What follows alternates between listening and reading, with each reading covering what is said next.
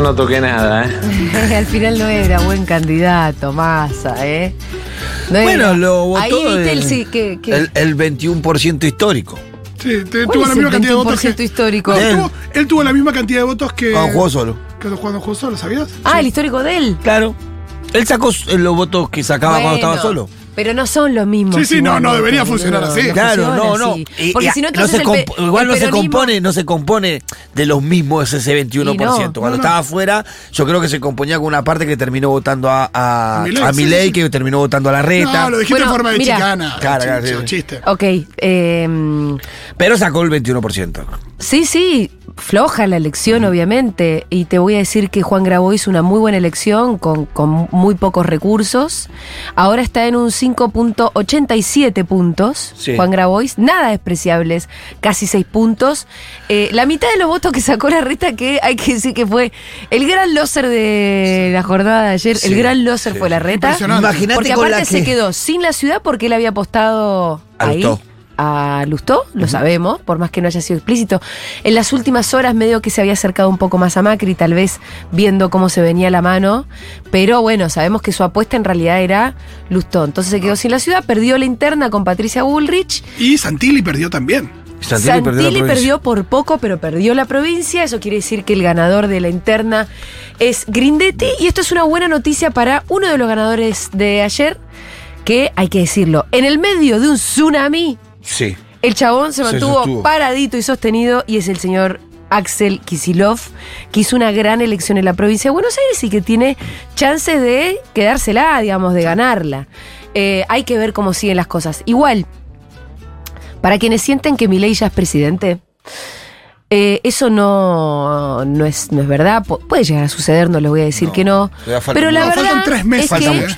La elección terminó en tres tercios. Como Muy, dijo Cristina. muy parejos, obviamente. Ganó Milei, pero sale segundos, segundos juntos por el cambio, tercero Unión por la Patria, pero a, a una distancia de Dos puntos y medio un, un punto y en total entre el primero y el puntos- tercero. entre el primero y el tercero. Claro. 2.7. eh, Que nada. y además también esta es una elección que deja, deja a los tres vivos. Están los tres vivos. Sí. ¿Te acuerdas que habíamos dicho, el viernes creo que hablamos, Juli, que habíamos dicho que era una elección en etapas? ¿Te acordás que habíamos dicho? Sí, ahora viene la primera vuelta. Hoy, hoy, hoy, se, hoy se definió en qué condiciones arrancás de la meta. Sí, sí. Es, hay algunos que arrancan algunos metritos más adelante que otros. Y sí, sí, obviamente que Milei tiene la ventaja. Salimos no tercer puesto, salimos de de que meta. haber salido primero, haber ganado en casi todas las provincias argentinas eh, y tener unos puntos por delante. Además, es el, el candidato más votado. Además Sí, de ser el espacio más votado, ¿no? Sí, después la pregunta está si es el techo de ellos eso. O si tiene o por dónde Si crecer. tiene por dónde Yo crecer. creo, nunca- yo creo que algo así nunca es el techo en términos de que hay gente que puede apostar a ganador, hay algún voto, eh, digo, de los que quedaron afuera que por ahí también le puede ir. Eh, no pensaría que es Mirá, el techo, pero. no le convino que ganara Patricia Bullrich. Claro, porque, eso cambia mucho. Porque ahí digo, ahí hacia la- ellos se hacia la siguen- derecha, claro. Pero ahí ellos se siguen disputando un electorado. O sea, ahí ese electorado que votó. Mirá, entre los votantes de Bullrich y Milley suman un 50% más o menos. Votante de ultraderecha, ponele. Vuelvo a insistir. Eso se los van a disputar entre Para, ellos. suman el 50. Igual, para, yo no diría votante pero- de ultraderecha porque ahí empezamos. No, es verdad, tenés razón, ya la pifié. Es el, los dirigentes son los que son de ultraderecha. Sí, los no, no, votantes, esos, yo realmente no cre- creo que es el voto masivo a mi ley es más un voto de hartazgo que ideológico. Sí. Porque si no tenemos que pensar que nuestra sociedad se ha derechizado muchísimo. Creo que sí, el voto de Bullrich, que igual fue bajo. O sea, Bullrich sacó 17 puntos, 16,97 ahora. Sí. Mucho menos votos que Milei. La, Bueno. mitad, la mitad de los votos que Milei no hizo una gran elección Bullrich. Que sumado a lo de mi ley te da un 46%, pero no te da un 46% del electorado que suele ir a votar, te da un 46%, 47% Del 70%. del 70%, que si fueran normales, los, si nosotros lográramos llevar la participación al- a, niveles normales 80%, eso se convierte en un 35%. Bueno, ahí hay otro dato que es que la participación fue baja. Fue de más o menos alrededor del 70% Claro. la participación, seis puntos abajo de la, de la última paso que podemos mirar, que es la del 2019. ¿Es 6 o Eh, 10? Ah, no, 10 seis. comparado con las generales, claro. Seis. Claro.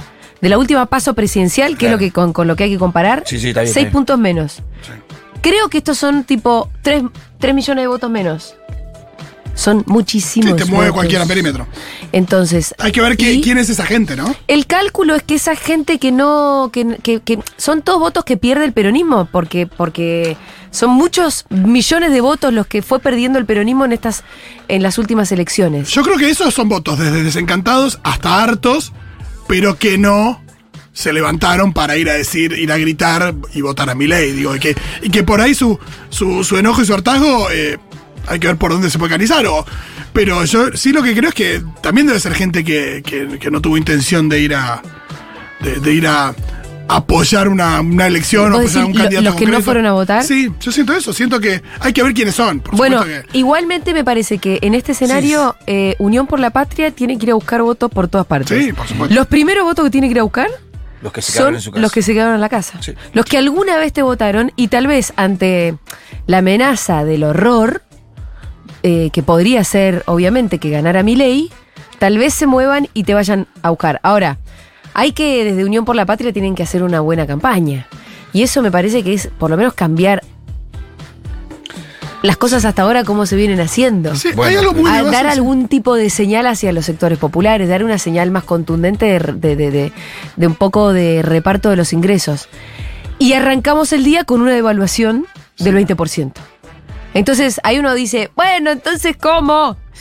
¿Cómo se empieza? Y también eh, asumimos que la devaluación fue parte de un acuerdo con el FMI y que para que ellos desembolsen eso que tenían que desembolsar, eh, se acordó esta devaluación del 20%. Que de cualquier manera no hay forma que en Argentina no se traslade inmediatamente a precios, que no sea una pésima noticia, que aparte un poco, por lo menos una de... eh, de las misiones que se estaba proponiendo Massa, hasta acá, era evitar la devaluación, Sí. ¿no? Sí, yo lo que siento es que. Bancarla esa, ¿no? Sí. Bancar, bancar, bancar. Entonces, bueno, ahora justo después de este resultado, soltar la devaluación del 20%, qué sé yo. Puede ser, Sí, también que, puede ser también que el blue iba a subir de todas maneras, la, la brecha iba, sí, el blue iba a subir. Y la brecha se iba, se iba a ampliar y hay que ver cuán sostenible era eso. Sí, y me parece también es. Da la impresión de que, de que hay una idea ahí de, de- de manejar un poco las decisiones, la idea de decir, bueno, yo tengo acá la manija y yo tomo esta decisión para que, para que no se tome sola o no, no termine sucediendo, como si Sí, pudieras Sí, controlar todos dicen eso, que el mercado se lo llevaba puesto si no hacía Entonces, eso. sí, es una forma de expresar que vos estás controlando las variables y, y que el costo ya se asuma todo ahora y no a lo largo de las próximas semanas. Sí, lo, lo que pasa es que también por ahí. Porque la propuesta de mi ley un poco es eso y la explicamos. Y dijimos, bueno, si te dolariza. eh, y todo lo que implicaría eso. Y pareciera no asustar al electorado Y esa no, cuestión. al revés, hay algo que entusiasma, que es eh, la promesa de algo completamente nuevo. Y la verdad que yo puedo entender esa ilusión. Pero, La ¿qué? puedo entender. O sea, qué sé yo, ayer, viste, hablaba con el muchacho que acomoda los autos en el garage. Eh, yo voy a votar mi ley. Eh. Bueno, ¿y por qué? Y porque hay que cambiar. Sí. Y tiene razón. Hay que cambiar. Lástima que la expresión termina siendo casi eh, muy tremenda porque es una extrema derecha con un señor que además eh, a todas luces desequilibrado. Voy a saludar al señor Fede Vázquez que se suma a la mesa de análisis también. Análisis y contención. ¿Qué tal? Análisis y contención. Análisis y contención. Sí, que me parece que Acá también eh, está bueno eso, lo de la palabra contención, porque hay, hay una cosa ahí de. Lo primero, estamos hablando de que faltan dos meses para las elecciones Sí. y tres meses para el balotaje. Sí. Es muchísimo. Sí, sí, sí. Hay una cosa de hoy que tenemos que hacer, me parece que tratar de empezar a entender. Empezar a entender y también, bueno, eh, acá me escribía Juan Gentile, que es un fiel oyente de Segurola. Me pone escuchándoles, son casi el primer medio que escucho con análisis, pero porque él se quedó fiscalizando hasta tarde y después con compañeros en la básica. Estoy optimista, podemos entrar al balotaje y ganar. Ahora prender las turbinas del peronismo y de la militancia popular. Tremenda elección de Axel y del peronismo en el conurbano, mala elección del PRO en general. Es verdad que el PRO hizo una mala elección. Es verdad que sin mi ley, eh, el voto opositor al actual gobierno se compo- es ¿Cuánto? Si 70%. 60%. Ay, que- no, que- 70%. Bueno, se lo llevaba todo una sola fuerza política y esto era game over. No, que, el mm, tema de los tres tercios te deja un poco el panorama abierto. ¿Está difícil? Sí, está difícil, pero deja el panorama abierto porque hay tres tercios bastante parejos. Eh, y bueno, sí, em, Si hay que polarizar con Milei, que yo creo que esa seguramente sea la estrategia, hacer como que, bueno, Y más ayer ya lo planteó medio así. más allá lo planteo así, pero si hay que polarizar, polarizar con Milei, eh, bueno, diferenciarse de las ideas libertarias no puede ser tan, y de las ideas de extrema derecha no, no debería ser tan difícil para el pero- peronismo. sí, perdón. Pero Sí, eso, sí. eso lo- no es lo que yo siento que toque la fibra en la gente. Sí puede ser una cosa de, de transmitir cierto miedo a la gente respecto a eso, pero hay algo que lo más claro que quedó es que la gente tiene, digo, la gente, digo, la gente que votó a Milei tiene mucha bronca. Sí, sí. Eh, tiene, está muy descontra- y, y tiene una bronca con memoria porque no solo tiene bronca con el gobierno actual, sino también con el con el gobierno anterior, pasado. evidentemente, evidentemente. Digo, y ahí está en, el- en ese castigo también a- al macrismo que evidentemente no capitalizó eh, este mal gobierno. No, no capitalizó el descontento, no. Pero bueno, creo que ahí eh, Unión por la Patria tiene para ir a buscar esos 3 millones de votos, para empezar, que son los 6 puntos menos que sacó en la PASO, eh, y después muchos otros puntitos de por aquí, de por allá. Eh, ya veremos. Bueno, Fede, ¿cómo la ves? Em, yo tengo una sensación. eh, eh, creo, creo que me, me estoy quedando con, con dos planos. A ver. Que me parece que hay que diferenciar. Ayer hubo elecciones. eh, por más que Pasos. solamente se elegían eh, los candidatos internos, bueno, es una- una- un primer testeo muy importante de cómo están las fuerzas políticas. Em, Ayer fue un cachetazo histórico en contra del peronismo. Es la peor elección en la historia del peronismo de que Juan Domingo Perón se, se puso en el balcón y dijo vamos para allá. Nunca había ocurrido lo que ocurrió ayer. Entonces, primero que habría que decir, eso no es culpa de los votantes, es culpa de los dirigentes. Entonces acá hubo un cachetazo a los dirigentes del peronismo. Kirchnerita, Masita, gobernadores, Sin lo que quieran distinciones. un cachetazo al peronismo.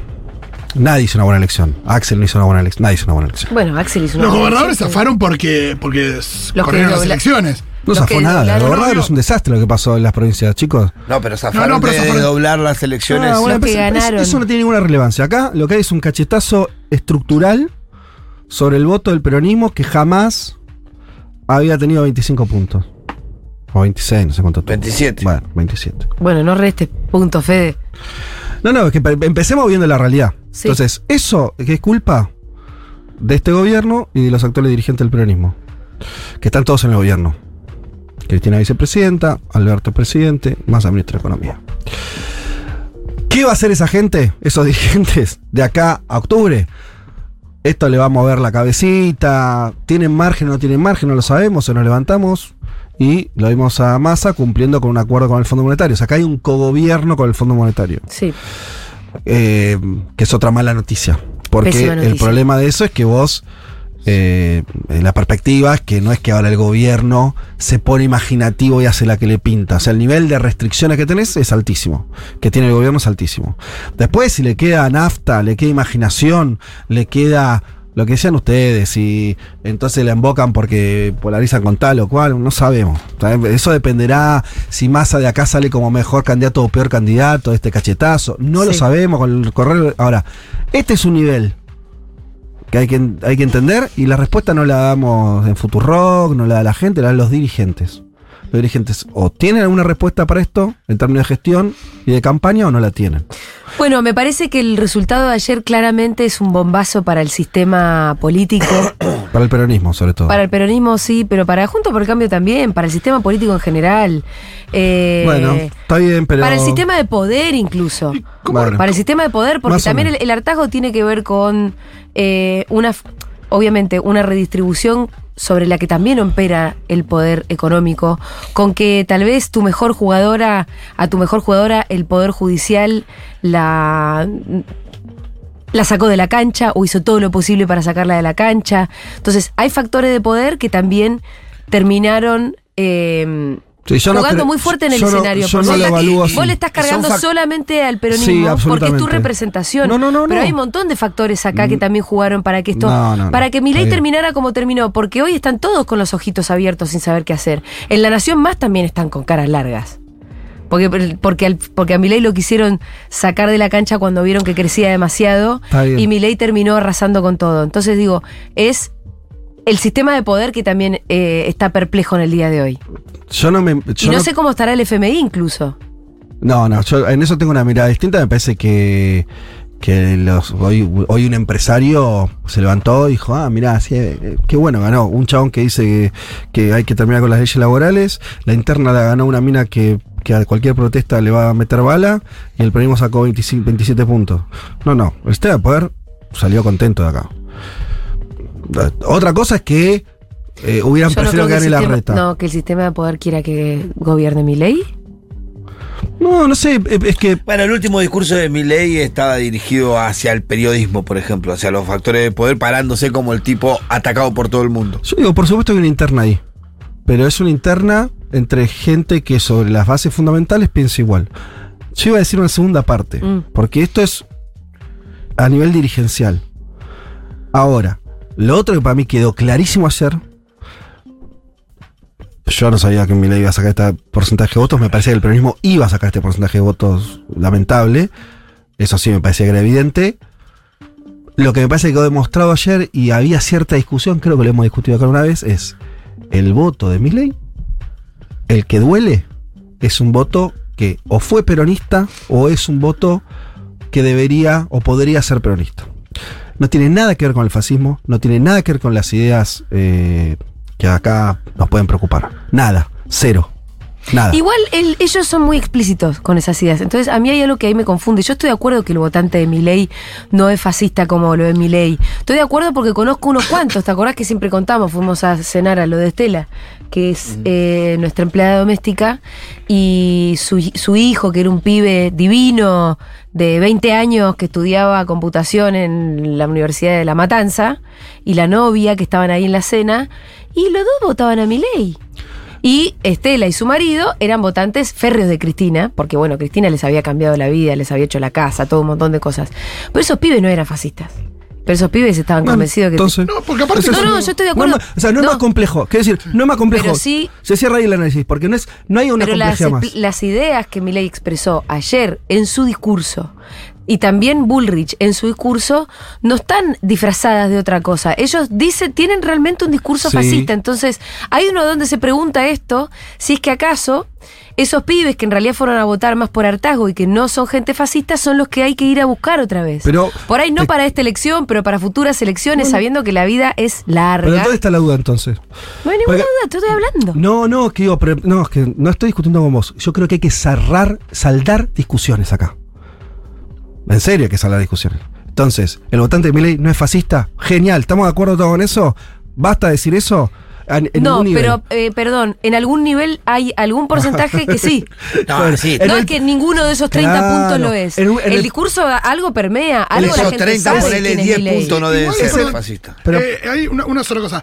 Hay un 50, cuando uno lo escucha hablar a Milei en cualquier entrevista, y él dedica la mitad de su tiempo no a hablar de tanto de, de, de estas ideas fascistas, que claramente son fascistas, sino que tiene que ver con la clase política a la que él llama casta y todo lo que dice de la casta. Me parece que lo primero que permea es la idea Sí. de ellos están ahí, nosotros la pasamos como, como el culo, y ellos no conectan con eso, y, y eh, administran mal los recursos. Me parece que hay un montón de, de ahí de contenido de ese discurso que sí permea y que me parece que la gente que lo vota es lo primero que te dice es eh, La Yo basta de lo político, basta lo de Yo no escuché a nadie. Ustedes acá hicieron móviles todos los días. Usted, yo no escuché a nadie de los votantes de Milei diciendo voto a Milei porque quiero que cierren aerolíneas argentinas o porque quiero que venga una ley eh, eh, eh, en contra de las mujeres. No sé. No, no existe eso. Entonces no existe. ¿Y Yo por lo- qué lo Un vota? poco sí, Bueno. Fede. Pero como un poco sí, pero Hay una parte sí que es fascista del voto No, de Milei. hay otro que lo vota por otra cosa. la parte que nos duele a nosotros Sí. A ver, eh, eh, vamos a bien, una cosa. Hay- eh, nunca en un país vos, eh, la gente va de la mano yendo hacia la felicidad y la igualdad. Entonces, vos tenés reductos. Ahora, una cosa es que, y más en un contexto global, donde. ¿Por qué las Usted, hay una pregunta que sí está buena, que le hicieron en un punto que es, che, está bien. Entonces, no, no, no es un voto facho y, tiene que ver con cuestiones de, de materiales, con la inflación, con no ver el futuro y demás. Pero ¿por qué votan a Milley y no a Miriam Breckman? ¿Sí? Las razones de votar a Miriam Breckman para mí son muchas e históricas, pero al- eh, saliendo del chiste, claro que ahí sí hay un contexto global que hace que los emergentes antisistema, entre comillas, o los emergentes que son outsiders, vengan de ese lado porque hay un clima de época. Ajá. Que eso tiene otras razones más complejas. Pero nosotros, lo que, lo que acá duele, lo que acá hay que dar vuelta, no es ni siquiera el 30% de Milei, porque si Milei hubiera sacado el 10% y el peronismo en vez del 27 hubiera sacado el 41, estás pensando otra cosa de la Sí. sociedad argentina. Entonces, es evidente, sociológicamente evidente, que si vos tenés en el interior profundo del país, en Tucumán a raza Milei, en, la, en, en, en- eh, localidad del conurbano, Milei tiene una votación histórica. En La Matanza se salió segundo el DIPI. Veintipico por ciento. sí. El DIPI. Entonces, me parece que todos esos votos son votos que tienen que ser parte, y, y lo fueron muchos años, parte del movimiento nacional justicialista del peronismo. La pregunta es por qué lo perdiste. La pregunta no es tanto la ciudad de mi ley. Y perdón, cierro con esto. ¿Qué ustedes sienten que este gobierno, además de no darle respuesta, porque acá hay dos cosas que además para mí lo vuelven, explican la, la debacle. Tenés un montón de problemas, tener inflación, tener eh, el dólar, lo que. bla. Ahora, discursivamente, ¿quién le hablaron a esa gente? Nadie. Porque si vos me decís, no, mira, la verdad que es todo complicado, pero todo el tiempo hubo un gobierno que, que se la pasó hablando de eso, hablando con esa gente, que había un diálogo ahí que había. No. O sea, sobre, sobre que vos fuiste. Vos, no. Eh, ellos, los dirigentes, tuvieron un mal gobierno, o hicieron un mal gobierno, que ahí puede entrar excusas varias, que la guerra, lo que quiera, la pandemia. Ahora, sobre eso, además, te encerraste y hablaste de la interna, Sí, sí. y bueno, se configura una tormenta decís, hay un pibe de 20 años y dice, che, a mí no me dieron nada, no me hablaron. eh, y, y tomo lo que dice Fito. Reconocerían ese electorado, es más, con un factor antifacho, que no se fueron a votar a Juntos por el Cambio. Mirá lo que será claro, claro. la resistencia mental y cultural de esa gente Sí. que en vez de ir a votar a, lo- a, lo- a- a los que gobernaron, y, y también de ahí coincido con vos, Julia, que son más sistemas, Sí. y yo qué sé, no fueron ahí y votaron al, al chiflado este. Al chiflado. Eh, entonces me parece que, ¿por qué me- yo me pongo enfático? Porque hay que saldar algunas cosas, porque si no vamos a ir discutiendo como en un lugar como medio, dándole vuelta, ¿Y qué es lo que querés saldar? Que no hay voto facho masivo, que no es un voto por derecha, que la gente no está, eh, los que votan a Milei eh, Hay- hay- no están programáticamente queriendo eso. Y ahí se, pone, se impone una pregunta. ¿Y qué voto es ese? Ese Es lo- 10% que, que tiene de más eh, Milei, que no es un voto de derecha. Y, me parece, o sea, Porque hay un 20 que sí es un que- voto no, de vos derecha histórico. Vos, vos tenés, vos tenés, vos tenés Juntos por el Cambio perdió votos. Tuvo, Sí. tuvo mejores performances que esta también, eso es cierto. Sí, sí. Cuando Julia dice, le fue mal a Juntos, yo, está bien, pero es verdad que perdió volumen político. Sí, en provincia donde iba a ganar salió tercero. Entonces tenés una parte de ese voto que migró a Milei.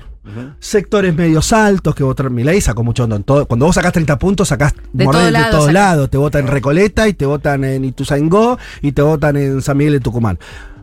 Está eso, o sea, ellos pierden por derecha. Ahí tenés un voto más ideológico. Los militantes de Milei, vos lo ves, esos pibes no eran votantes de- de- del kirchnerismo. No. No. No lo van a hacer, están tío, tienen ciertas. ¿no? Ese núcleo no Una está, aspiración muy concreta, quieren dolarizar, no sé, existe toda ese- esa cuestión.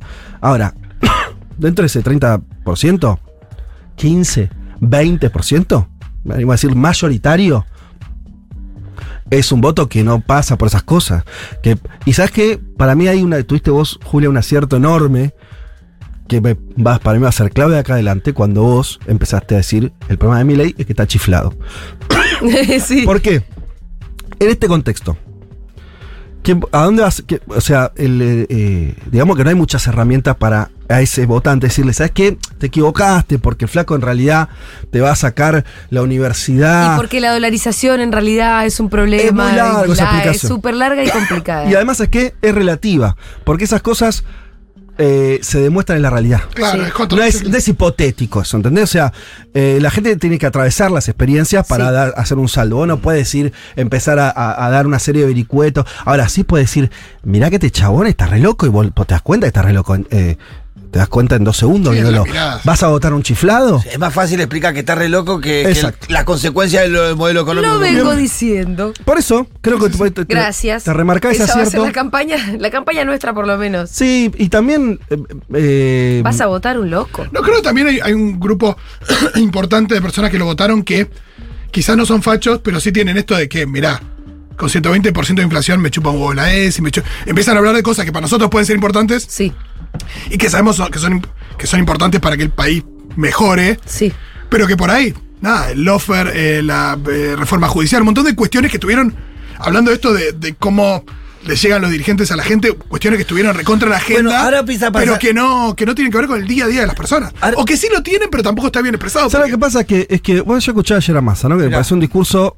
eh, un discurso Ah, mira. que es un. Digo, Después leemos un posteo de Ah, no, porque ahora empieza a pasar esto también, que ante este resultado contundente de un tipo como Milei empieza a haber expresiones que creo que van a tener alguna influencia sobre el determinado como Lali. Mm. Claro, que que- ayer dijo temor y estas cuestiones y ahora posteó algo muy largo. Después leemos el que después lo leemos, que Sí, me parece, me que va a parece interesante que gente como Lali se empiece a expresar y es cuestión de. Puede Eh, que empiece a pasar. Eso, eso yo que- creo que va a pasar. Mm. Ahora, yo escuchaba el discurso ayer de Massa. Sí. Obviamente, es eh, también uno que en- en- entendés a, a un tipo que estuvo haciendo campaña, eh, que le fue mal, digo, que sacó menos votos de lo que pensaba, construyó un discurso esa misma noche. Bastante Hablando con el FMI el día antes. Claro, hoy No, devaluando, en fin. Eh, me parece que hay algo que, que hay ciertos síntomas de que se recontraenroscaron en una interna de la que no están logrando salir. Y no solamente en enfrentamientos de dirigentes, sino en hablan en un lenguaje que no le sirve a nadie. Massa se la pasó hablando, y bueno, Axel también, ¿eh? Eh, en términos muy conceptuales. Muy conceptual. Entonces vos Sí. decís, en vez de decir, porque nosotros somos el gobierno que va a de- de- defender este, la industria nacional. La industria nacional, ¿qué verga es? ¿Por qué no le decís, che, el laburo tuyo lo defiendo yo y el otro te lo. ¿Entendés? O sea, hay que empezar a. O sea, hay que empezar no, porque lo tienen que hacer y yo no sé los dirigentes en qué están pensando. Pero el otro, la otra falencia es que los dirigentes del periodismo no están teniendo una forma. No están pensando el, eh, para mí en el votante, no todavía, no están logrando No, hablarles es votante. evidente que por lo menos no les está llegando. Sí, hay algo, perdón, de la credibilidad también. Me parece que hay algo de, de una pues, suerte de legitimidad perdida porque. Eh, bueno, no sé, no sé si eso se recupera, qué dirigente la recupera. pero También hay una cosa Pero de. recuperás con conceptos, ¿entendés? No, Como que hablar no. de la soberanía. no, Por más que, que- sí, digo, pero de momento vos tenés que, porque de vuelta, mi ley, fíjate, nosotros nos enroscamos pensando en que, che, mi ley, la dolarización, ay, a ver, la dolarización es imposible, mi ley, porque faltan 100 millones de dólares, y vos decís, no, pero mi ley no habla solamente de eso. Mi ley te está diciendo, ¿viste que te están sacando la tuya? ¿Viste que, la, que, que todos los días la cosa más, más cara? A vos te estoy hablando. Sí. Bueno, del otro lado eso no está. Pero lo que aparte que se hace muy claro, porque la verdad hay que decir, que ninguno de los candidatos a los que apunta mi ley pareciera tener problemas económicos. Entonces, eso se materializa, eso, en la casta, lo que ellos están ahí, nosotros estamos acá sufriendo, eso se va tomando forma en la cabeza y en la cara de, de este electorado. Em, hay una dimensión que abriste, Fede, que yo había abierto hace un tiempo y me la mm, eh, me felicitaste por eso, que es que dijimos, ojo que mi ley es un chiflado. Y acá alguien me puso, ojo con hablar de locura, sugiero consultar con Santiago Bueno. Levín. Bueno, usted lo pidió, usted lo tiene, Santiago Levín está en la mesa. ¿Qué hace, Santi? ¿Qué tal, chicos? ¿Cómo están? Eh, bien, bueno, estábamos hablando de una de las tantas dimensiones de este candidato que es Milei, ayer el más votado, pensando también escenarios que se abren a futuro, tratando sobre todo de leer el voto, ¿no? Y Fede insiste en que no es un voto fascista, yo lo creo en parte. Eh, en parte creo que las ideas de Milei permearon más de lo que Fede cree que permearon, también. Y, pero también estoy de acuerdo con que obviamente hay sobre todo un voto desencantado, que hace mucho, mucho tiempo que está gente que está viviendo mal, gente que no tiene respuestas a la que los dirigentes no le están hablando y que se ve que este señor llegó. Pero según Fede, la campaña tiene que apuntar, más que a los conceptos, a que Milei es claramente un señor que está, bueno, vos lo podés decir con más autoridad que yo, porque yo no, no, no, Que saben que no estén. no aunque por ahí al revés, Santi no quiere, quiere no ser le- responsable como profesional y no hacer un diagnóstico a distancia. No, No, no puedo hacer ningún diagnóstico. Sí puedo decir que es un tipo que me cae muy mal, que es un desequilibrado, Sí. pero que lo usa muy bien, o sea, digamos, es un desequilibrado equilibrado, lo usa muy bien.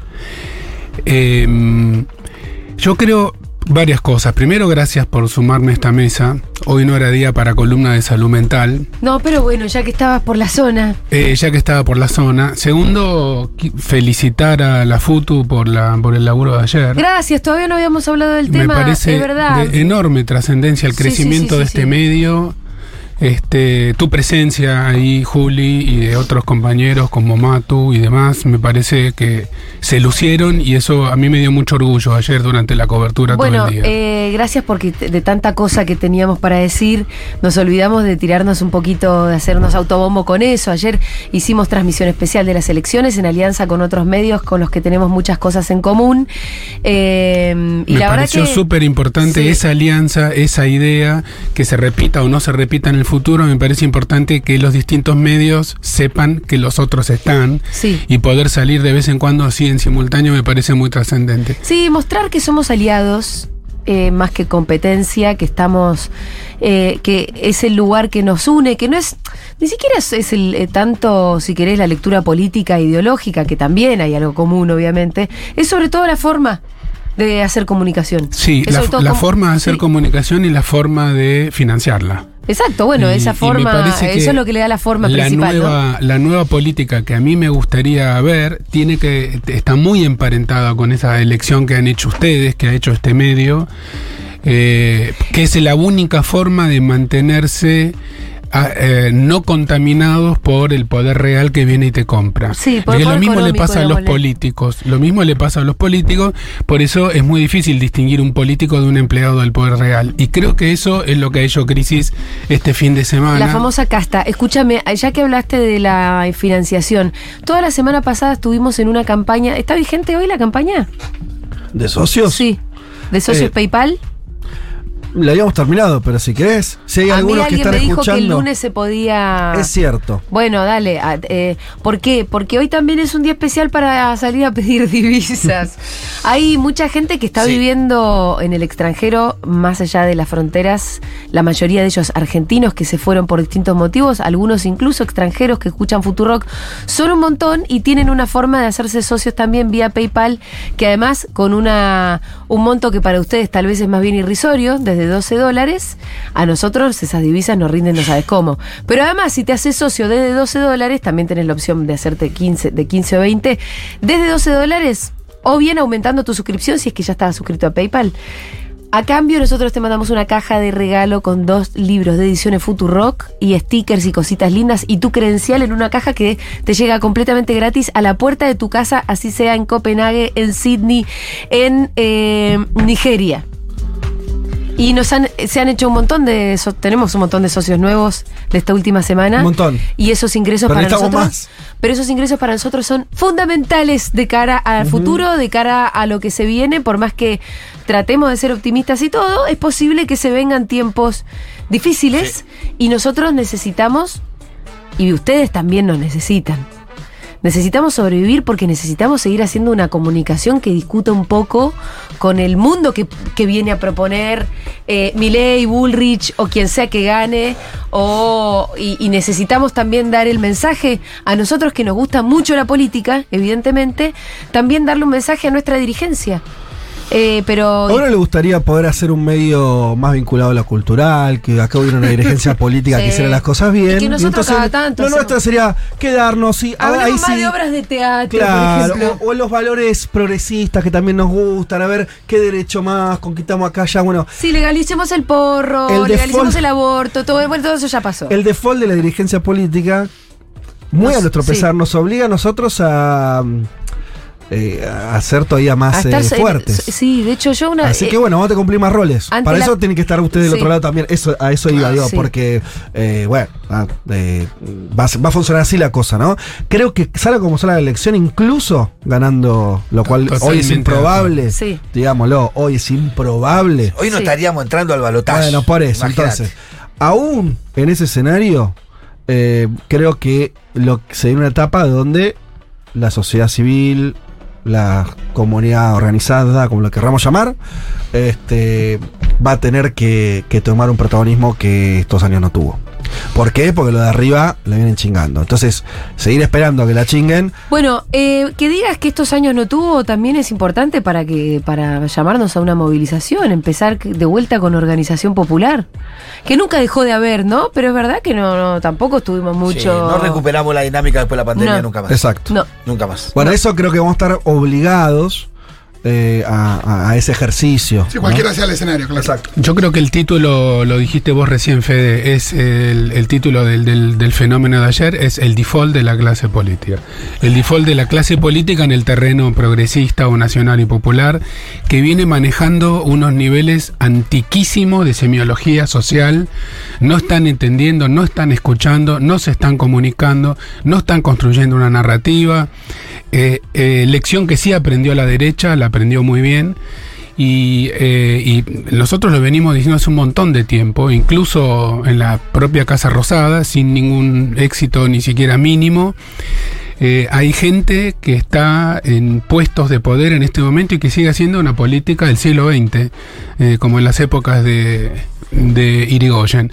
No se puede, mm, no se puede admitir eso, no se puede admitir. Necesitamos, no puede ser que no existan think tanks, es decir, instituciones de pensamiento de- del campo progresista. Que la derecha sea la que lleve la delantera en el pensamiento del diseño del mundo perverso donde nos quieren meter y que nosotros estemos tan atrás en eso. Tan atrás. No tenemos una dirigencia que esté pensando en Argentina para dentro de 20 años. Yo, Eh, bueno, eh, depende de algunos, ¿no? También salimos de una traumática, perdón, sí. eh, No, que fue la elección eso. del can- Dale. ¿Quién va? No, pues bueno, entonces, pues, quiero responder lo que dijo él porque en parte coincido, en parte también para mí algo sintomático, ¿no? Eh, acá hubo algunos eh, dirigentes que son de una camada eh, más joven, que están entre los 30 y pico y los 50, donde está Axel, donde hay muchos intendentes eh, que revalidaron, a Mayra Mendoza le fue bien. A Celsi le fue a bien. Celsi le fue bien y ganó, le ganó a un varón este, Sí. eh, cope larga, digo, de, eh, muy importante, con muchos años de trayectoria. Eh, nada, hay, me parece que hay expresiones políticas que sí tienen eh, la, eh, Guado de Pedro que iba a ser candidato y terminó no siendo, pero me parece que esto, todos, todos esos expresan eh, una mirada de, de proyecto de país de más largo, largo plazo. Me parece que todo quedó embretado en un mal gobierno, Sí.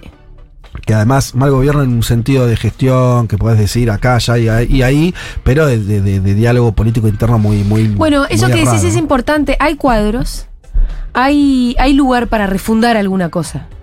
¿No? Pero está lleno, no, no, no es que hay un lugar, para mí todo eso está. Sí. Eh, porque no, no, no fue. mm, eh, de vuelta, viste, por ahí, a veces yo voy aprendiendo que cuando uno eh, se va haciendo viejo, alguna cosa más sabe que lo que son jóvenes. Simplemente porque estás acá hace más tiempo. La diferencia entre esta situación y cuando los 90 efectivamente ganó un modelo de derecha, pero sobre la destrucción total del campo popular, del peronismo en concreto, es abismal.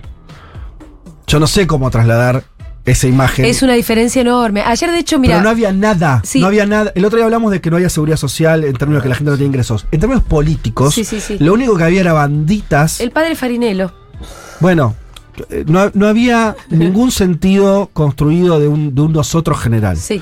No había ninguna idea de que podías tener un proyecto de país soberano, inclusivo. No exist- todo eso no existía. Existían grupos de izquierda minoritarios, algunos peronistas nostálgicos que no se habían Que sumado. no se conocían entre sí. Nada, no había nada. Entonces, por supuesto que no estamos en ese lugar. Sí. ¿Sabes que alguien en la transmisión, no voy a decir quién, en un momento, fuera del aire, dice algo así como, bueno, volvemos a los 90? Se ve que se sintió muy derrotado, pero todos los que estábamos alrededor de él eh, No, no reaccionamos de la misma manera y le dijimos, no, para nada, no son los 90 porque... Porque hay una organización que por más que esté en este momento pasando por un mal momento y medio derrotada, estamos muy lejos de, de ser lo- de, Porque aparte de hay muchas cosas 90. construidas para defender. No, sí, claro. Eso, y eso Claro. sea el gobierno que sea, la puede salir a defender. No, y, y- y por ahí hay, Hay que. un tejido social que en los Exacto. 90 no existía. Hay un tejido Sí. social que no existía. Hay una memoria de, de, de El determinadas tejido cosas. está constituido por la memoria, por organización concreta, porque, porque ya nos conocemos. por dirigentes por que dirigentes. tienen sus experiencias de gestión. Exacto. Insisto, Y no, ahí no hay es un, un detalle problema- que a muchos les haya ido bien en la revalidación de sus propias gestiones también, por más que vos en la grande y lo ves, ves eh, eh, una Argentina donde Milei ganó por todos lados.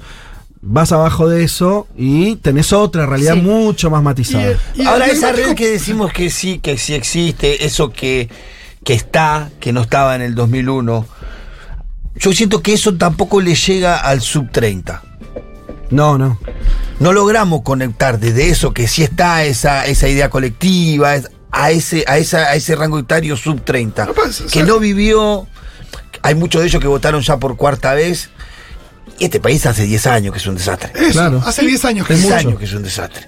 Hay tipos que, hay pibes que votaron todas las veces que votaron en un país que es un desastre. Santi, quiero volver a darte la palabra respecto de ese asunto, porque de verdad eh, uno de mis principales objetivos va a ser instalar, ya lo empecé a hacer, que mi ley es sobre todo un chiflado.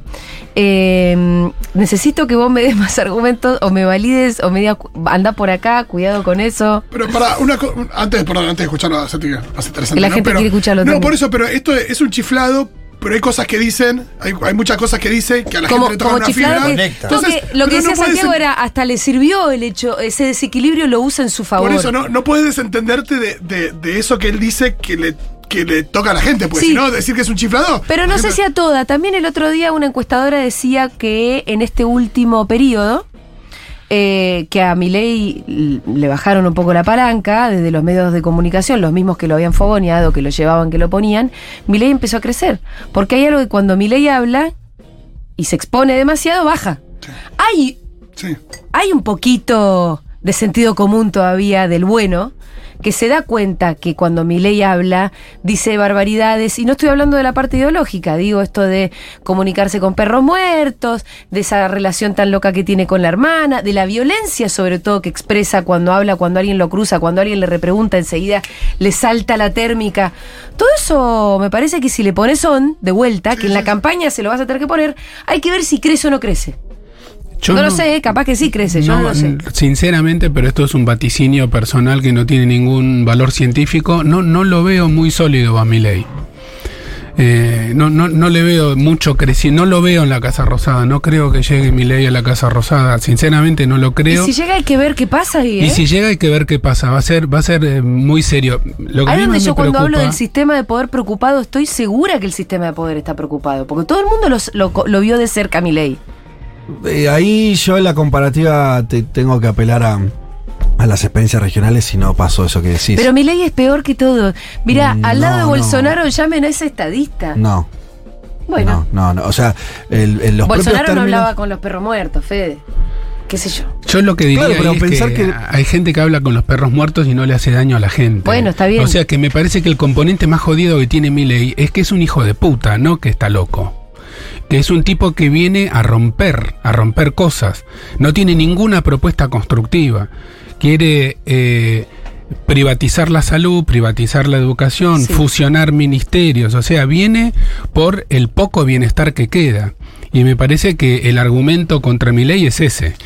Su equilibrio mental, si él hablara con perros muertos, hay mucha gente que habla con perros muertos, que le prende Pero la toma los decisiones fantasmas. con los no, perros. No son, no son presidente de la nación. O sea, a mí me sí. parece que sí hay un tema. A ver, eh, estamos acá ensayando y yo igual insisto, Julia. Esto en algún punto no es que va a ser una tarea que vos te podés, o vos, cualquiera de nosotros, ponerse al hombro. Digo, estamos pensando si los dirigentes más o menos ven algo, son ellos los que van a elecciones contra Milei, no nosotros. Eh, y ahí me parece que, que es donde vemos que por ahí en relación a lo, a, a- a lo que decís Santi, mi diferencia es que eh, decíamos, no sentimos que lo conceptual hoy sea lo que pueda permear en todos esos votantes Claro. que eran votantes del peronismo, o son votantes de sectores populares o laburantes, que o- obviamente un gobierno de Milei los va a hacer poronga, pero eh, es muy difícil cuando eh, empezar a narrar, reciente por ejemplo se se te escapó, eh, dijiste reducción de ministerio. Bueno, aquí no, no vas a conseguir ningún voto con. Che, ojo que van a reducir un Ok, ministerio. no, pero ojo que est- van a cerrar las escuelas. vos. Vos Porque no- no van a cerrar las escuelas y todos saben que no va a pasar eso. Entonces, es que estamos en. eh, estoy de ¿Me acuerdo con vos, Fede. Sí, sí, sí, pero digo, me advierto que estamos en canales diferentes, porque vos estás pensando con urgencia, que es lo que hay que hacer, cómo hacer para encontrar dos o tres buenos argumentos y bajarle el copete eh, a la derecha neoliberal. Y yo estoy tratando de pensar conceptualmente, Mm. justo lo que vos decís que no hay que hacer, porque creo que alguien tiene que tener eso en la cabeza para hacer un análisis del terreno. No me arrogo yo ese, esa virtud ni ese talento, pero digo, yo creo que cambió mucho la sociedad en el fondo, cambió mucho, y no lo estamos terminando de ver. Seguimos pensando la política en términos antiguos, los liderazgos personalistas, casi siempre varones, los discursos, compañeros. Yo creo que mucha de esa liturgia no va más. Pero escúchame, Milei repite esa liturgia. es un sí, liderazgo pero le agrega absolutamente cosas, carismático. Le agrega cosas. Yo creo que tampoco alcanza con solo decir que mi ley está chiflado o qué es lo que le falta a mi ley. Me parece Sí, que ahí quiero- hay una parte que qué es lo que nosotros proponemos y qué es lo que está faltando. Sí. Veníamos diciéndolo, yo cuando, cuando hicieron el, el acto de inauguración del simulador de vuelo en Sí. Ezeiza, que yo dije ahí en, en Duro de Mamer, me parece que le estamos hablando a nadie, porque esto en el barrio no lo traduzco con nada. Claro. Eh, no, no te importa a los niños, al pito, me mataban el coso. Digo, La verdad que era Bueno, eso ese es un o sea, problemita ¿qué que le está estamos teniendo Duro de diciendo? ¿Qué le estamos ¿eh? hablando? ¿De qué manera le estamos llegando? Porque lo que hace Milei es conectar con las emociones de la gente. Está conectando con las emociones de los tipos. Está diciendo, estos son todos garca, mirá. Conecta en algún lado con las emociones de la gente. Y pero son todos garca. Que es Entonces el, problema ¿qué es que el problema es que hay una parte que tiene razón. A ver, acá estamos acá pensar que acá hubo una pandemia, acá se murió un montón de gente y el presidente de la nación se juntó con con cuatro amigas de su mujer y sacó fotos. Entonces, digo, tiene razón mi ley en un parte.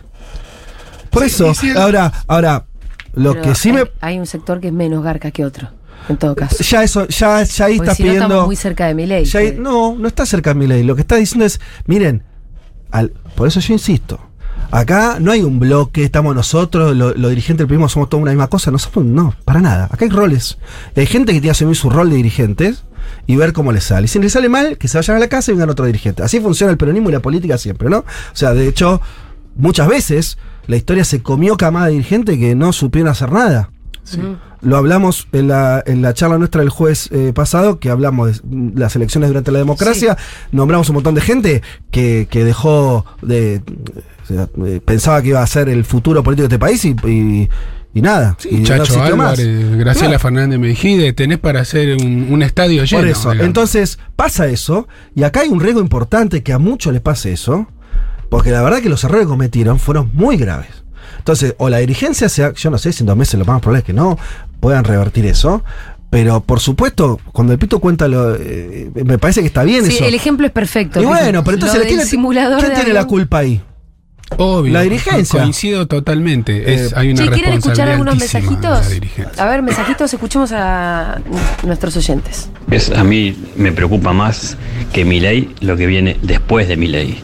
Porque cuando mi ley asuma y haga mierda al país y estos estén disconformes también con mi ley, ¿qué, qué, les queda? Ir a golpear la puerta a los cuarteles nada más, ¿no? No sé qué piensan. Y a la derecha de mi ley no hay nada, de Me verdad. parece que sí. No, a mí me parece que tampoco.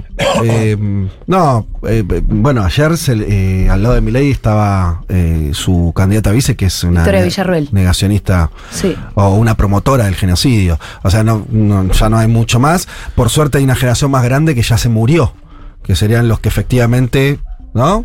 Eh, estuvieron a cargo de la, de la repre- eso por- Del genocidio. están, están los hijos de eso. Eh, pero yo igual tampoco, ahí me parece que el músculo social eh, para mí fue muy representativo cuando el día anterior de la elección vieron que rompieron unas baldosas y ahí estaba a las, a las Sí. 12 horas estaba haciendo de vuelta. No, no, no van a ganar fácilmente esa. No me parece que, que ahí... Me parece que no hay que tener miedo tampoco, ¿viste? Porque es- es- funciona No, no, muy no. fácil, es el miedo. Entonces, uy, no, y ahora lo que se viene. Mire, lo que se viene, no sé, es nuestro país, veremos para dónde va. Coincido, Eh, la historia no termina nunca, las cosas. Bueno, Los pueblos no se suicidan. Y aparte de otra cosa, yo creo que es más interesante resaltar la poca preparación de Milei que su supuesta locura. Me parece que Él, él se vende como un economista. la mejor palabra para él es mamarracho. Bueno, Un pero estamos, exacto, eso es estamos es, hablando un en ese mamarracho. sentido. Es- eso me parece, exacto, eh, eh, es- está bien esa afinación que hace, yo la- eh, coincido también. Eh, la idea de que es alguien que, está- estamos especulando, ¿no? Puede permear un poco más la idea de, mira, este tipo Es un mamarracho. es un- no puede gobernar. Exacto. Va a hacer cualquier cosa y te das cuenta, porque eh, es verdad que ahora todo se consume tan rápido que por ahí no te das cuenta. Que si lo escuchas salir gritando tres minutos, después pasas Sí. a otra cosa, viene otro reel de. ¿No? Digo, qué sé yo. Eh, la- en la tele te hacen lo- lo- los cortecitos, entonces. No, se, se tiktokeó todo. Claro. Bueno, eh, ahora. eh, eh, hay- en este- es el único sentido que está bueno las pasos. Tener las pasos, tener la primera, tener la segunda vuelta. Entonces, también me parece que es un, un tiempo en que la, la gente va a, ir, va a ir viendo. O sea, la- lo único problema que tiene Milei hoy es que le quedan dos meses más Sí. donde él va a estar más expuesto, Sí. Va a estar la lupa va a estar sobre él. más. Y entonces vamos a ver ahí Vamos a ver si eso sí, sí, sí. si sí, le da sí. el piné. No parece achicarse definitivamente. No, no. Ayer a la noche de redobló la apuesta. Hoy a Pero la mañana ver- fue dura, durísimo con Patricia Burley. Sí. Hay que ver si se, eh, eh, obligado a exponerse mucho más por estar en campaña, qué es lo que pasa. Sí, sí está Yo ahora yo no me, no me animo a decir nada, ¿eh? Sí estuvo pasando Pero que los que ver. últimos días, sí estuvo pasando que en los últimos días, sus últimos mensajes grabados y mismo ayer y más, ayer leyó. Sí. Hay algo ahí de, de tratar de contener cierta, cierta, nada, como Desborde. Pero no, desborde, pero ¿no? no, pero no me lo imagino, me lo imagino discurso. tratando de contener, pero eso no quiere decir que nada. El tipo y- arrancó diciendo vamos a terminar con esa payasada de donde hay un derecho, donde hay una necesidad nace un derecho, la justicia social como aberrosidad de- de- del, del- del Horrible fue ese discurso, El discurso horrible. de mi ley de anoche Horrible. no da lugar para que ningún Ofensivo. pelotudo diga no, ya no vota más, votan a la muerto ni en masa, ni en pedo. No da lugar para esas cosas. Sí, yo lo único que digo, Pito, es que yo no me engancharía con esa parte. Porque yo no andaría contestando, si no, pará, la justicia social. es No, no, algo- no, no, Me no, chupa pero- huevo, porque sabes que eso es parte. Es la parte que nosotros, esta es la hipótesis, no es la parte que está agarpando. No es la razón de la cual lo están votando. Porque si no tendríamos otras situaciones en la Argentina. Esto, cualquier estudio de opinión te lo muestra también, eh, Focus Group, lo que quiera. Che, a la gente le preguntás, eh, eh, hay que bajar o subir los salarios, hay que tener más escuelas o menos. Todas las respuestas van por un lado y no para el otro. Entonces, yo no me enroscaría porque para mí es discutir con un hombre de paja, con conceptos de paja. Que él lo usa porque él cree efectivamente eso. Acá se juegan dos cosas. Él tiene una voluntad con un programa muy clarito, que es el programa de Menem, la dolarización, yo qué sé. Y él está usando la coyuntura actual y, su penetración en términos de, de, de, de la bronca a la gente para, para meter ese programa. Pero ese programa en sí mismo no está expresando... No, no, él entra por, por, por, por el- la única puerta por la que se puede entrar en este tipo de sistema que es enamorando al electorado. Sí. Eso. Pero Y está si- diciendo las cosas Y si igual. del lado nuestro no se enamora, porque tenemos Sí, un pero- candidato que no enamora a nadie, estamos en el horno. Pero Vamos Julia- a escuchar más a la gente Dale, que no lo estamos escuchando. Los votos de Milei son personas que votaban a Cambiemos o votaban al peronismo, mayoritariamente al peronismo, pero que se cansaron, están hartos de que después de ocho años todo sigue igual de mal.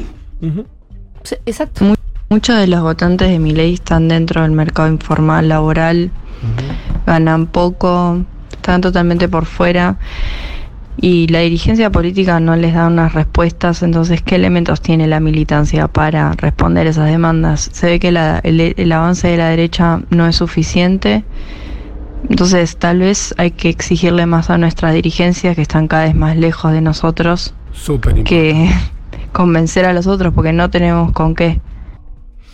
sí, Perdón, verdad quiero- que la militancia quiero está decir en una una, cosa. ¿no? Hoy a la mañana, comentario clase media profesional. Hoy a la mañana recibí decenas de mensajes de amigos y amigas diciendo estoy mal, qué desastre, estoy mal, qué desastre. Sí. Me harté. Esa no es la actitud recomendable. Esa es, la, esa es la actitud a la que hemos llegado viéndolo por televisión desde casa. Y la política no tiene que ser así. Y Ahí hay Santi, tan- igual dales una mañana. no, no, no, no. Eh, Dales una mañana. Redoblemos el esfuerzo y volvamos a discutir qué es militancia. No, militancia no es votar cada dos años. Sí, bueno, hay una militancia desmovilizada, bueno, de esto que hablamos, después de la pandemia no logramos... Después, bueno, bueno, las excusas están, no, no me enamoran. Bueno, que te enamore la, la huida del espanto, aunque sea. Porque me parece que. Y después hay algo raro Bueno, que. en el caso de llegar a un balotage, gana el menos espantoso, ¿no? Yo- Eso, yo- digamos, no, así, yo- así es como se juegan estoy- los balotajes. Yo estoy seguro que a muchos que yo conozco que son militantes, son compañeros que estaban haciendo la plancha, anoche se le dieron vuelta los ojos. Sí, igual también Porque que difícil- esperaban un Milei, pero nadie esperaba un Milei de 30 No, claro, puntos. no. Nadie esperaba que Unión por la Patria saliera tercero. Entonces digo, eso algo habrá tocado en las fibras de algunos. Y no hay, no hay dificultad también en el hecho de que se habla mucho de la autenticidad de Milei, ¿no? Esto de que él cree lo que, él cree lo que dice, la gente lo, lo, lo nota auténtico, es algo que se le achaca a la política tradicional o a la casta, la idea de la, de la hipocresía o del, del engaño y demás. Y, y bueno, y está más a que mismo quienes lo votamos, hay una vos misma le preguntas, no nos caes. Sí, hay una no. cosa ahí, Hay una cosa ahí de, ¿no? de tenés un candidato que te gener, que, que genera dudas Bueno. y que y, pero, y, que, y que hay algo ahí donde evidentemente el diagnóstico, eh, lo que estamos viendo ahora, ni en pedo estaba en la dirigencia a la hora de pensar un candidato y demás, cuando es un candidato que, que no transmite eso, autenticidad Chicos. ni, ni... Eh, Malena Galmarini perdió un tigre con las maldades que le hicieron al otro candidato, Zamora. Zamora, sí. Eh, es un pequeño síntoma de, de un poco de eh, lejanía, justamente. Siento de no verla también. Y, y de lejanía con la base, con la gente, porque si en tu propio territorio, que es tu orgullo además, ¿no? Porque cada rato vuelve Massa con su intendencia en Tigre y demás. Decidieron no votar a Malena, la verdad que fue un, fue un papelón para Malena y para la familia. Vamos a escuchar más mensajitos. Chicos, el análisis que están haciendo está buenísimo, pero eso es un análisis eh, bastante politizado, por así decirlo, de gente politizada. Y sí, ¿qué La realidad de hoy que la palabra justicia social para un montón de gente es mala palabra. No, está bien eso. O sea, planes sociales es mala palabra. Y eso es una realidad de las que nos tenemos que hacer cargo. Ahí está Gaby Borrelli. ¿Qué hace acá Borrelli? Mira una reunión. Que venga Entró a hacer una Borrell. reunión. Hay que, hay que estar cuando hay Ve, que estar. aquí, aquí. Mira, Borrelli dijo, "Vos, yo voy hay a que asegurar estar cuando hay que estar. Traigan una No silla. para acompañarnos. Traigan ¿eh? una silla, Borrelli. No, Gaby, ahora te jodes. Con, Traigan una Ahora te, silla. ahora te con el, jodes. con el jefe, uno de verdad. Uno que sí, que, que conduce un poco. Traigan una silla y un whisky. Una silla y un wiki a Borrelli. Que si no viene a Segurola no la veo Es nunca. verdad, es verdad. Gaby, tenemos que con. Santi. No, en el cumple de la radio te vimos. Yo te por Es lo menos te vi verdad, ahí. el cumple de la radio. Gaby, siempre es lindo verte. Gracias, para mí también. ¿Con Vení- qué reflexiones venís?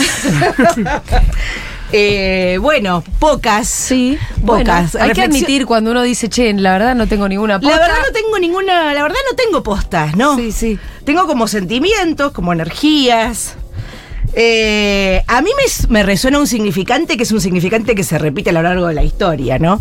Que llega a su paroxismo con la aberración de la justicia social. Sí. Quiero decir, puede cambiar la forma, pero son siempre los mismos los que quieren matar. Los que nos quieren matar. Los que quieren matar, los que quieren, digo, en algún punto puede haber novedades eh, en la forma, puede haber reestructuraciones, las tecnologías cambian. Como dice Y Luca los Proda, vectores, ¿no? nos vamos poniendo viejos, nos vamos poniendo tecnos. Sí. ¿No? Sí. Es decir, ¿Cuánta razón tenía digo, Luca eh, Prodan? Era, era eso lo que Tal estaba cual, pasando. digo, desde Viva el Cáncer, del 55, de, de, de- de- del 55 a, ahora, digo, son, cambian las formas, las tecnologías, pero realmente están en contra de lo que estamos Sí. en contra siempre, ¿no? Eh, no sé, esas son las primeras Sí, sensaciones. sí, Después- y ayer también decir, eh, lo de la aberración también fue la justicia social y, y eso de que donde hay una necesidad hay un derecho. No me acuerdo qué calificativo le puso, pero también lo de Pero- La aberración, la aberración. Claro, de es- esa, esa idea aberrante de que donde hay una. Pero es verdad que al Dice, final vamos es- a terminar con eso, de Sí. que, la, que en cada, esa, esa, dice, vamos a terminar con que en, en cada en derecho esa aberración de la justicia social. Porque ese ¿no? derecho alguien lo paga. Es- ese derecho alguien lo paga, me parece Es que cierto, sí. eh, no lo habíamos dicho tan así hasta ahora, pero fue un discurso profundamente antiperonista. Exacto. Sí, que claro. el ac- Sobre todo, o sea, un poco de libertario, de alguna cosa novedosa, que se supone que es lo que viene a traer mi ley al sistema. Pero fue profundamente gorila el, el discurso de él, que es verdad, yo no estoy de acuerdo con que los votantes sean eso. No. No, Eh, pero el discurso fue clarito. Yo lo veo clarito. yo, yo creo que ese fue el núcleo de su discurso, discursivamente fue el núcleo ese. Porque la- lo, lo más consistente que puedes encontrar Sí. en ese discurso que no sea Fue eso. que fue que no sea algo psicótico con el perdón Sí. de Levin acá. Levin no le gusta diagnosticar, claro, pero vamos, Levin, bueno, la verdad, Levin, bueno, se lo- nota. No, no, yo no creo que sea psicótico. creo, creo que es un ¿qué es lo hijo que de puta, ya lo dije. Pero es no peor. no es un, es un diagnóstico también. No podemos un- decir, le falta caramelos en el frasco, eso también está mal.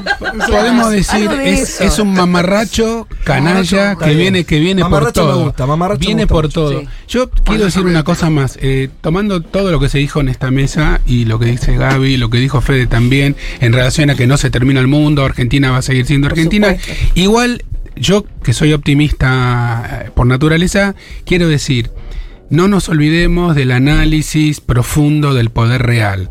Se viene un mundo muy jodido, independientemente de las elecciones de octubre. Cuando yo nací en Argentina había 3% de pobreza, ahora hay más de 40%. Algo fue cambiando muy negativamente este, y cuando nosotros decimos los políticos estamos hablando de una parte chiquita del verdadero poder real. Nos vamos a tener que organizar mejor y más que nunca en todos los niveles, en el nivel del barrio, en el nivel de la academia, en el nivel de la calle, porque sin esa organización no podemos no nos podemos sentar a esperar que venga un político que enamore o un político con lindas ideas. Los Néstor Kirchner vienen cada tanto. Cada Sí, 20, 30 años Yo aparece igual un en Néstor. eso estoy comparto con Julia que yo no siento que, que- que el poder real de la Argentina sienta que gana con mi ley. No, para mí están tan, tan Acá cagados de perdimos miedo. todo. me No, no, pero tampoco me refiero sistema a mi ley, me refiero Ah. al sistema en general, no estoy hablando de Porque acá hay un sistema que lo quiso voltear Y no pudo. en el último mes de una manera. Las caras, en la Nación más las caras eran más largas que en el, en el Totalmente. búnker. eh, pero igual sí, igualmente creo que es un eso como un cóctel, ¿no? Mi ley, pero que está más pero que está más cerca Pero de que también y está- también Julia está Julia Rosenberg. Pero mira qué linda mesa que se armó, mira quién vino. Hay que defender al peronismo, necesitamos a Julia Rosenberg. ¡La Perón! Che, qué alegría la mesa que se fue armando acá. Ponle los videos, Nico. Yo escuché whisky. que Necesito sean, una que sean de dos. peronismo en las venas, Julia Que Rosenberg. sean dos, yo voy con Borrelli. Pero. Julita Rosenberg, nuestra historiadora de la casa. Qué difícil. ¿Qué lectura histórica se puede hacer? ¿Cómo conectamos con el Fede, peronismo mira, te voy a hacer una, una- para, para ver si vos querés oponer al historiador, al otro. Dijo que, los- lo- que la dirigencia era una porquería. Ah, la mierda. En general. Que la dirigencia está en un pésimo momento, está muy enojado. Yo empecé a hacer un análisis. Che, bueno, tres tercios, capaz, que no sé qué. Vino Fede y tiró una bomba atómica y dijo: la dirigencia es una mierda.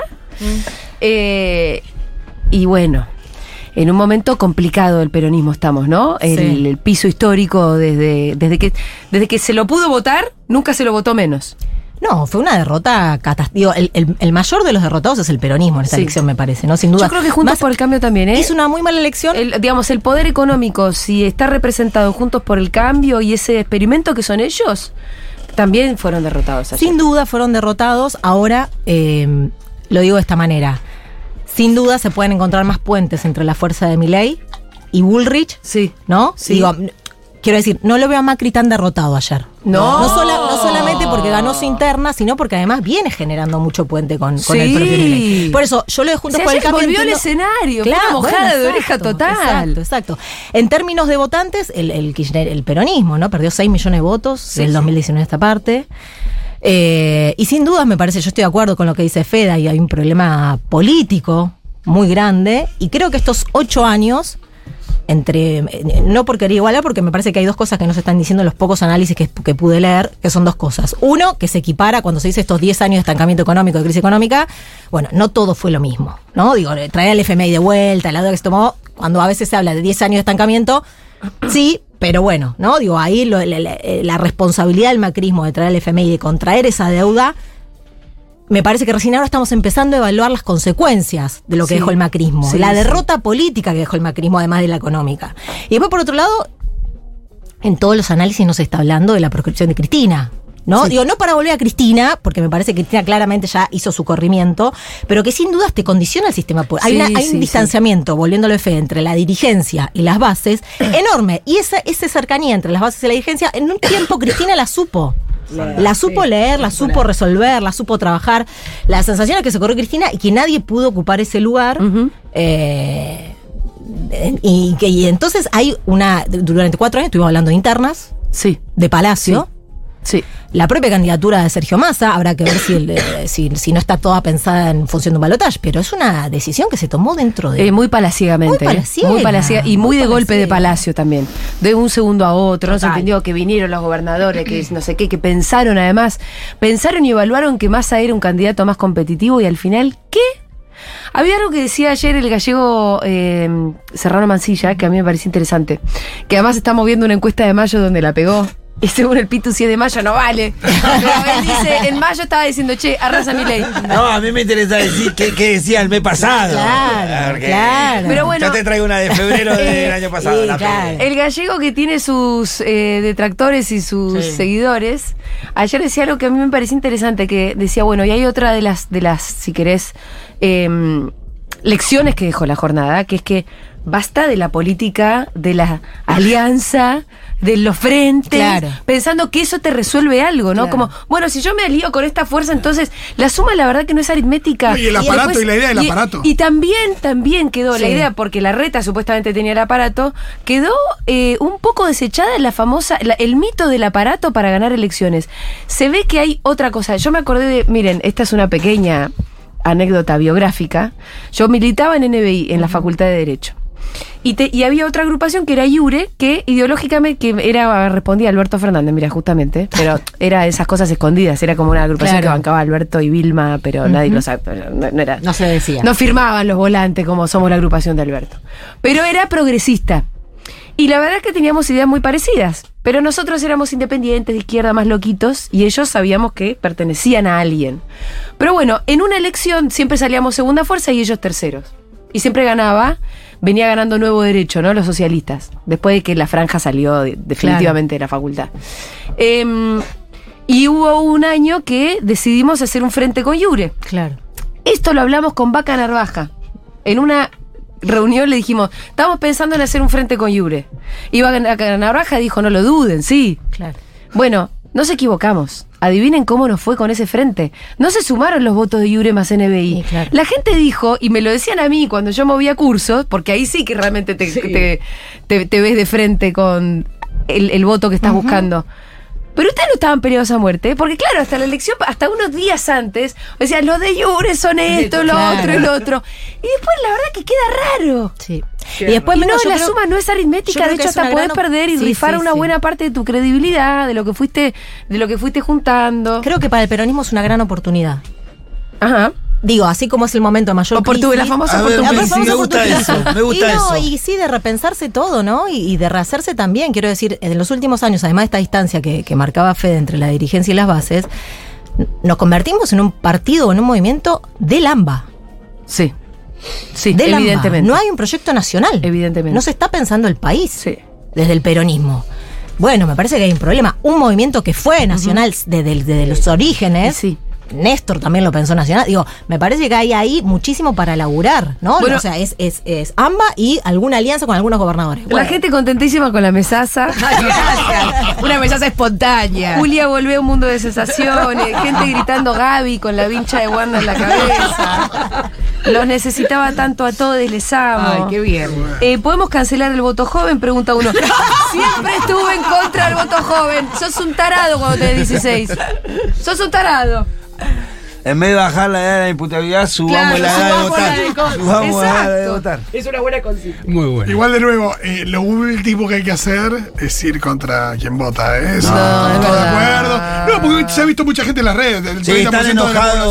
población Es facho y no es así. El enojo no garpa, nunca garpó el enojo en política. Lo que hay que buscar son las formas de enamorar de vuelta, de enamorarse de vuelta de las ideas y de volver a, al, al empoderamiento, al empoderamiento colectivo. Sí, nos hemos antes- desmovilizado, nos hemos desempoderado. Un poco habrá sido la pandemia, un poco habrá sido un gobierno completamente anodino que no funcionó ni por un lado ni por el otro. Dejó pasar todas las oportunidades de Vicentín en adelante, todas. Nos dejaron a todos en Pampa y la Vía. Y eso se paga, los, los goles que Ahora, no haces en yo- el otro lado te Sí, hoy se expresó el racionalismo que vos decías del votante peronista.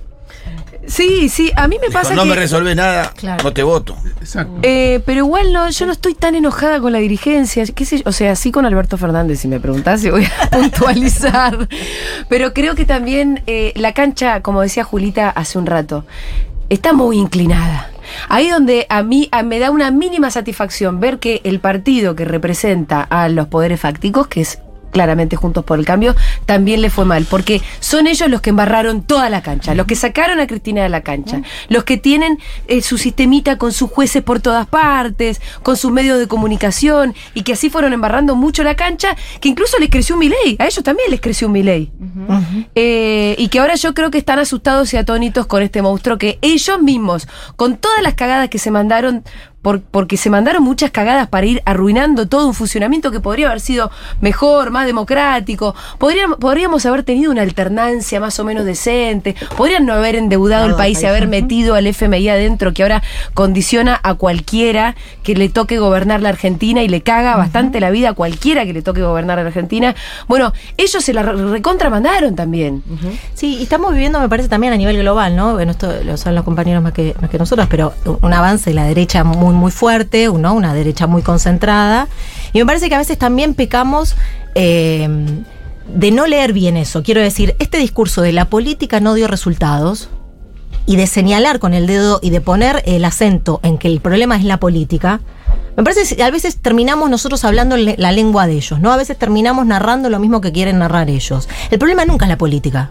¿No? O digo, en todo caso, eh, hay que tratar de empezar Sí, a desarmar esas ideas, porque digo, la política en todo caso es la única herramienta que tenemos para, para ponerle un poquito de freno, un poco de parate a esos poderes concentrados, ¿no? Me parece que estamos viviendo un siglo XXI mundial donde ese poder concentrado es, es- es muy crudo, ¿no? Está todavía mucho más sacado que, que en otros momentos, una etapa del capitalismo que de esa manera.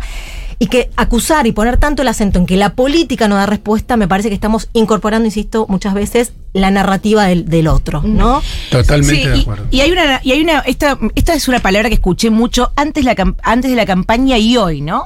Que, que me estaba pensando mucho esa palabra en el miedo, ¿no? Ay, qué miedo, ¿no? Lo que vos ves en Twitter, bueno, un micromundo eh, absurdo como es Twitter, pero, o también, ay, o en WhatsApp, ¿viste? Ay, qué miedo este resultado, qué miedo este resultado, qué miedo este resultado. Hay una- un clima de época, hay un clima de época donde el miedo fue por un lado como, como, como, como una carta que se jugó para unas políticas, no tengo miedo de decirlo, ¿no? Eh, eh, eh, la, la idea del miedo, hay que miedo esto. Y el miedo, bueno, eh, no es un buen sentimiento para hacer No, nada. no, para nada. En realidad no es un buen sentimiento para activar nada, ¿no? Entonces primero hay que desactivar eso del miedo, ¿no?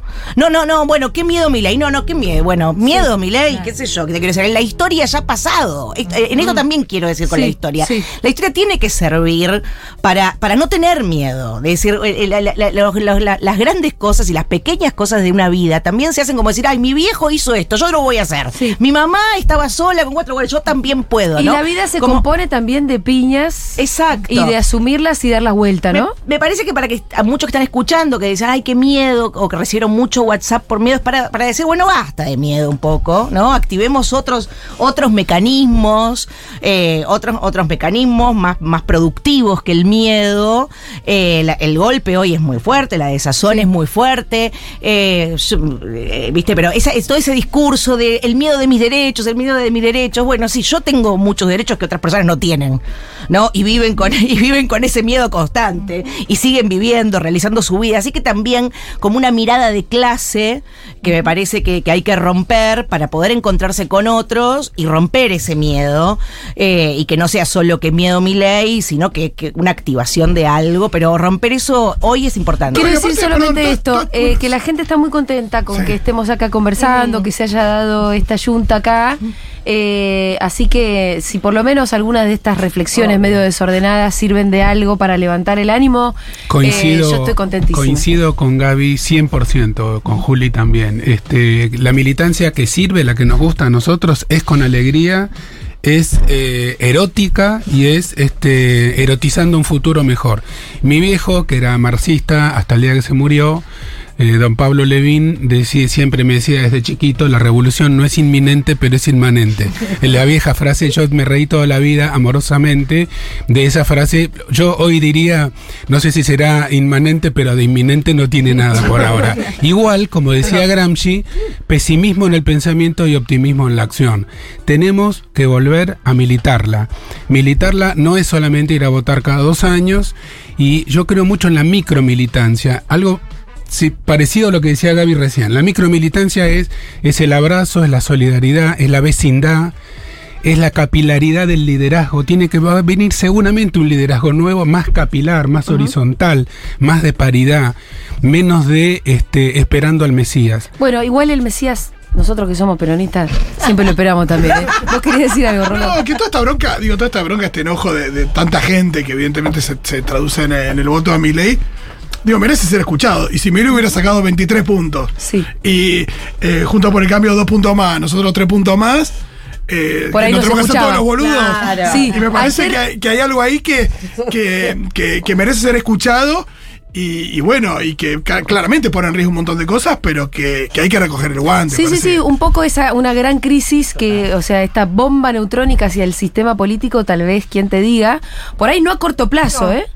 Por ahí no es a corto plazo, por ahí no es, porque yo venía diciendo, bueno, capaz que los tres tercios, bueno, eso también puede ser, pero pensemos que la vida es larga y que tal vez a corto plazo las noticias no sean las mejores, tal vez estas elecciones no sean buenas noticias para nosotros, pero que también hay tiempo siempre, si hay voluntad, de revertir eh, lo que sea que esté planteando este proyecto o la dirección que quiera plantear este proyecto que nos vienen a proponer de la derecha.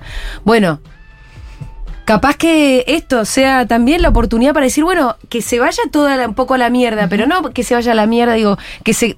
A mí la, la parte de que los sectores populares, que son los primeros que se caen por el precipicio cuando, cuando suceden las crisis, no esa parte, pero sí el despertar de una nueva dirigencia, tal vez. El despertar de una nueva organización. Después de las PASO, ¿no? Sí. Del 21, que fueron también una derrota muy, muy grande para el peronismo, Cristina sacó una carta muy contundente donde decía, el peronismo o cualquier espacio que tenga una tendencia a representar a las mayorías y pierda una elección con una contundencia, siendo oficialismo como la perdió, tiene que replantearse todo. Y me Sí. parece que estamos en esa Sí, situación, donde sí. el peronismo tiene que replantearse todo. Todo, todo. Desde la forma de hacer política, de la forma... la- no poder como ser un representante político y no poder leer lo que tu sujeto, porque hay que decir que parte de los votantes de son nuestros, o votantes del peronismo, perdón por la, por la pertenencia. O, o sectores populares que vos tendrías que darles una representación y una es lo imperdonable. respuesta. Para mí eso es lo que nos está castigando, eso es lo que cargamos con el mayor, eh, con la mayor culpa y con la mayor vergüenza estos días. No haber podido leer en nuestro sujeto sus necesidades, un enojo, una bronca. No haber podido estar atentos a eso, siendo que nos eligieron Mm. para eso, me parece que es